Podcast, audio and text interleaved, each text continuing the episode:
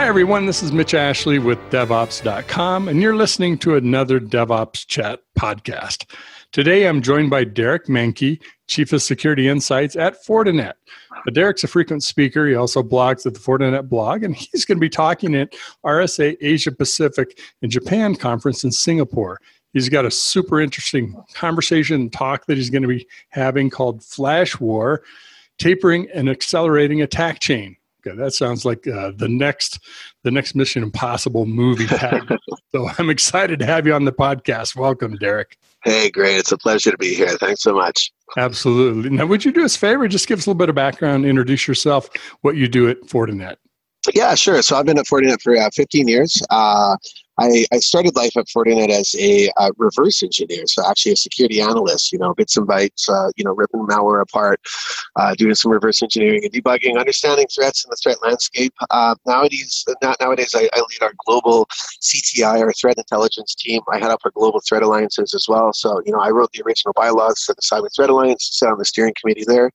I'm always trying to do more with intelligence, right? We do a lot of great research, and obviously, customer protection is first and foremost for us. But as we're getting more intel, uh, you know, we're, we're developing advanced playbooks now on, on the adversaries, so discovering techniques, tactics, procedures, how they're operating, how quick they're operating, which is obviously, you know, the uh, the, the, the basis of this talk. Yeah, but um, what I'm trying to do with the intelligence at Fortinet is to make it actionable, right? So we do that to uh, customer protection. We do it through alliances, you know, leveling the playing field on intelligence, like Cyber Threat Alliance. I'm also on an expert working group with Interpol as well. So that's on the attribution side, right? Going, you know, cutting the head off the snake, as we say, going after, you know, cyber criminals, hit them where it hurts too. So it all starts with research, though. So that, in a nutshell, what we're doing. Well, I'm glad to count you on the friend side of the relationship for me, anyway. So, so, so, let's talk about this talk that you're having at RSA. By the way, for everyone, yeah. this is a little bit of a preview. It's July 18th. Uh, it's at 1.15 p.m. So the premise of your talk, you're talking about that the time that malicious code takes to move through the phases of the kill chain is accelerating, right? What's happening with that? Obviously, with any, you know, for those who are not familiar, um, you know, with any given attack, obviously, there's no silver bullet, right? I mean, uh, it's not just someone clicks this, this button magically and uh, and an attack is successful, right? I mean, there's all these different phases to an attack, right? Mm-hmm. Starting with, uh, you know, it's, it's no different. It's no different than crime in the real world, right? He's starting out with reconnaissance. If you're a, if you're a thief trying to break into a house, you have to know when people are coming and going from the house. You have to know what kind of lock that they use on the door. It's all about blueprinting, doing reconnaissance, then you know, weaponizing the attack. So, i.e., trying to find uh, the weakest link in the chain to be able to get into the house in that analogy. It's no different with networks, of course. In, mm-hmm. in our world, we're dealing with exploits, vulnerabilities, drive-by downloads, these sorts of things. Once you get a foothold on a network, of course, you got to be able to let, move laterally. You're often mm-hmm. not getting to that database store that you're after. Right. So traditionally, if we look like 20 years ago, this was a very long, very long, slow process, right? Because reconnaissance took some time to be able to do blueprinting weaponizing attack takes a very long time. And, and, you know, mm-hmm. if you're talking about developing a zero day exploit, it could, it could take months, if not years. You know, I mean, if you look nine years ago at Stuxnet, that was there was a case where they had four zero day exploits that they used. That was very sophisticated. Right. That was over a two two year development cycle. So this is a long, a very long cycle traditionally. But what we're starting to see in the research and you know the what I'm going to be um, talking about at, uh, at my presentation is how offensive automation is now being used. Right before AI and machine learning comes automation. So in the world of the blue teams, the good guys, like uh, you know what we do in the world of uh, cybersecurity mm-hmm. and DevOps. It's all about orchestration, SD-WAN, integration of intelligence, defending at speed in the world of the nefarious side of things, it's all about how they can get in and out of the network uh, quicker. A good example are toolkits that are connecting frameworks. Uh, Shodan is a great example. Uh, you know, there's enterprise API keys you can use from a DevOps perspective to be able to download a blueprint of the internet essentially and use that to uh, automatically line up the weapons, the exploits to be able to get into those systems. So that's just a question I have about kill chain, Derek. Is is kill chain primarily focused on what happens, all the process leading up to breaking into that first point of entry, or does it also include once they get in, move laterally, et cetera, what all happens? Is it mostly yeah. focused on the pre or the whole thing? So I actually, so so first of all, the the kill chain is obviously from the defensive side of the house. The idea of a kill chain is if you can stop the attack through any phases of that movement, you're effectively stopping the attack, right? Mm-hmm. Uh, so really, what I'm talking about is the attack chain. Right? It's just the okay. inverse of, uh, okay. of, the, of, the, kill chain, but it's it's absolutely end to end, right? It's it's from the reconnaissance all the way to data exfiltration because that's usually the end game, trying to either get uh, whether it's ransomware and, and, getting money payment or you know theft of intellectual property. It's all about that end game of being able to um, ex- exfiltrate data. So it's, it's okay. the whole phase. Yeah. Good clarification. So say some more about AI being applied to the, the preparation of get into the network methods that uh, folks are using to get break in. Tell us what what some of the latest techniques are. Techniques are becoming so. I mean, you know, the reality is that cyber criminals are still enjoying a lot of success on the basic things, things that we've been talking about since the 1990s, right? Mm-hmm. Taking advantage of issues that have been fixed but you know haven't been patched right? Because there's still patch management issues and policies right. that you know, problems that are out there. Phishing emails spear phishing emails all these things still really exist. But on top of that there's more advanced techniques that we're already starting to see. So i call these precursors. A couple of things right? Uh, weaponization of artificial intelligence and machine learning. So this is leveraging ai systems and machine learning models to actually discover software flaws, vulnerabilities, and create weapons to that. So, to, you know, to be able to weaponize it and create exploits to successfully launch an attack. Mm-hmm. We haven't seen a full swing, a full swing cycle of that. So I call this artificial intelligence fuzzing. I'll, I'll talk about it a bit in the presentation, but it's it's happening. We're starting to see some precursors of that again, the uh, uh, swarm technology is another thing I've been talking about recently, and I'll touch on that as well. The, the notion of swarm is using individual infected machines, i.e., a botnet, to be able to accomplish a task that just one machine couldn't. So, of course, you think of things like distributed denial of service attacks. The difference mm-hmm. is traditionally in the world of botnets, the attacker always makes the move first. They have to instruct, say, 100,000 machines to go and launch a DDoS attack at this URL or this IP address, right? Mm-hmm. The idea of swarm is when those infected nodes can actually pass intelligence to them, uh, to themselves and make an active decision on their own without the attacker having to do that. These these are some of the more advanced techniques that we're starting to see some precursors out there for. It's uh, you know, the good news is it's not Skynet. It's not in a full blown swing, but it's it's starting to happen, right? You know, one of the things I've been thinking about is will we see the same thing happen in network security attacks that's happening in what's called fake news, basically automated, let's go, automated bots that create fake content, but it looks real. Will we see sort of a social engineering version of that, kind of fake, fake social engineering that's all automated to help people break into networks? Do you think that's on the roadmap? Yeah, I mean, uh, definitely again, the reality is they don't, unfortunately, they don't really need to do that because they're already enjoying success off basic social engineering. It's I mean, too easy. It's too easy, yeah. But uh, absolutely. I mean, you know, if, if you look at other applications of artificial intelligence, of course, voice recognition, being able to actually, you know, form intuitive phrases, um, that can absolutely be, be used for social engineering and obviously gathering data about profiles and, you know, um, personal information of people.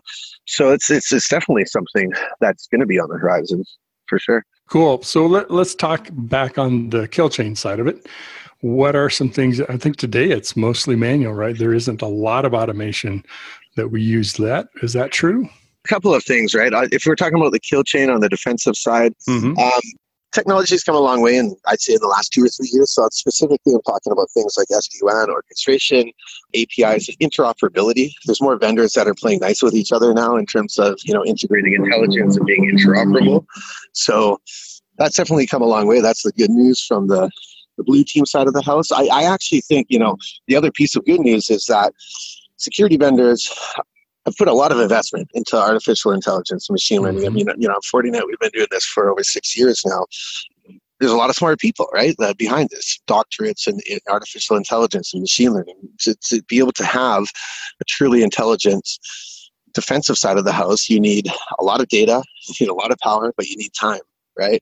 And like I said, we've been doing this for years. It's not the case for the attackers. They're just kind of starting to step up the game again into the mm. business of things like artificial intelligence and machine learning. So, so I think in that aspect, you know, for the first time, the good guys actually have an advantage in the never-ending arms race that uh, the bad guys are usually always in the driver's seat. So there's a bit of good news there. So you're, uh, you're saying there's hope. there's hope. Yeah, there is hope for sure. well, one yeah. thing I know that you you've mentioned is uh, using different techniques like house of mirror based deception techniques uh-huh. to dilute the attack surface. Talk about how what are other things that the people in the infrastructure side of your applications might do to make the make it tougher for people to break in. Yeah, so I'm a huge fan of deception technology uh, because it forces the attackers to go on the defense, right? It forces them to put QA models on their end because they don't really know what's real or not. So the House of a Thousand Mirrors approach, of course, it's like the Hollywood mirror, uh, you know, Hollywood movies where you have a cop chasing after a bad guy and there's a thousand images and they don't know who to shoot, right? It's the same idea with deception, of course, because you can put decoys or lures onto networks where from a dumb automation angle, right, from, from attackers, if they're just going in using some scripts trying to get penetrating in, in those networks, it's probably going to hit one of those decoys because it doesn't know the difference, right? So that's what I mean about forcing them onto the defense. It slows them down. I mean, look, the whole strategy that we're always trying to do in the in the fight on cybercrime is to make it more expensive for cyber criminals to operate. So we do that through increased security, increased robust, resilient kill chain. But we also do it through through slowing them down as well, right? Because if mm-hmm. it, if mm-hmm. if we, if it if it takes them longer to get into networks and more more effort on their end, they're not making as much money, and they're going to go knocking on someone else's door. That's the mm-hmm. reality, right? So that's part of that uh, strategic model. So, yeah, I mean, essentially, that's what I'm talking about when it comes to tapering the an accelerating attack chain. You have to come into strategy to to be able to slow them down. Certainly, layered defense helps with that a lot. Mm-hmm. Segmentation, mm-hmm. micro segmentation, agile segmentation, all these different uh, methodologies that can essentially trap attackers in their in their tracks. And deception, though, is a great emerging technology. It's been around for a while, but it's becoming hotter in the market now. That's a great approach to be able to um, to slow down that. And and again, you know, the, the title of my talk is on Flash War. The whole concept is nine years ago, we're dealing with years in terms of Stuxnet attacks, Stuxnet era attacks, right? Now, we're literally dealing uh, within the realm of minutes. We, we've ran some proof of concept tests just using some of just automation, not even full blown AI and machine learning models, but automation on you know uh, in, in a simulation test environment, mm-hmm. and you can do an end-to-end uh, end-to-end attack using automation and tools in less than two minutes. But in the future, that's going to be milliseconds, nanoseconds, wow. literally dealing with latency of attacks like uh, like the stock exchange. Interesting. You, you, talked about the House of Mirror, the deception techniques. I had had a visualization of the uh, Enter the Dragon Bruce Lee movie, right? that, that, room with all the mirrors. So maybe that's something you can use in your talk. I don't know. Anyway. that's a good idea. yeah, I'm curious. Do you see um, techniques and things that we're doing today? Is there anything that we might shed or stop doing in place of new techniques, or will we just continue to layer new technologies, methods, techniques on top of what we're already doing? Yeah, so I think it's more about layering. Um, probably not true 100% of the time, but a majority, right? I mean, because, you know, the reality is that the attack surface is not shifting, it's expanding. So, mm-hmm. because it's expanding, you have to expand your strategy, right? Not shift your strategy. Because, again, spam and emails are still very prevalent today. That was an attack surface from the you know 1990s that still exists today. Mm-hmm. You have to be able to cover that, of course. But but now in the world of IoT and OT, these are the most vulnerable devices out there. You know, I, I created our, our zero day research program at Fortinet. You know, we've we've discovered over 720 zero day vulnerabilities over the course of 10 years. To find a, a, a zero day flaw in a fully patched version of Windows 10 they have at you know ASLR address space layout randomization. They have data execution prevention. They have a whole security stack put in place. It takes a, it's very hard. It can take a long time, months. Mm-hmm. But to find zero day flaws in IoT devices, it's like shooting fish in a barrel. You can find four or five in a day. That's the problem with the growing attack surface. So it's not about shifting it. It's more about uh, expanding it to cover all these other problems that are introduced with with technology, right? Well, and IoT introduces the problem of those aren't well managed devices in most cases, right? They may be being updated. Manufacturers yep. may abandon them, right? They're you know one and done, and they make the product and they move on. So it's yeah, it's and, a different environment. And and what's worse is that they're inherently some of the most trusted devices on the on networks when mm-hmm. they absolutely should not be. Right. Yeah, your your webcam, your thermometer, or thermostat, yeah. etc. Yep. Great. What else? Anything else you want to tell us about the talk? I mean, you've certainly given us a lot to kind of whet our appetite and more. Anything else that if someone's interested in this topic, why they should come? I'd say obviously encourage it. Come come to the talk. I'm going to be going into some actual case examples, showing some some code and some screenshots. Uh, uh, you know how how this technology is working um, a little bit more on, on a technical level. The the good news, like I said, is that this is active research that we're seeing. Um, I'm also going to be giving some some strategic advice. I'm not just going to be talking about problems. I don't like to just talk mm. about problems. Mm. But you know, real world uh, solutions, including obviously we touched on this like deception techniques, but uh, other other strategies and some key takeaways that the audience can have. So. Excellent. Well, it sounds like an exciting. Well, it is an exciting talk. I can tell. I wish I was going to Singapore to to see you do this talk, but I'm glad that we can uh, get a, a little bit of a preview on the podcast it's never a boring day uh, in the office, as, as we say. So I'm always uh, excited to, to educate and then learn also, right? It's as we research and continue the journey. Well, and it's awesome to have have you on the podcast, someone who's been doing this for really investing a lot in, in creating the state of the art of what we do in network security. Well, we reached another end of another DevOps Chat podcast. The time has just flown by like they always do. I'd like to thank Derek Manky, Chief of Security Insights at Fortinet, just a reminder his talk is Flash War Tapering and Accelerating Attack Chain on July 18th in uh, RSA Asia Pacific and Japan conference, 1:15 p.m. Thanks for being on the podcast, Derek. Great to have you here. All right, it's my pleasure. Thank you so much. Wonderful. And of course, we want to thank you, you, our listeners, for joining us. This is Mitch Ashley with DevOps.com, and you've listened to another DevOps Chat.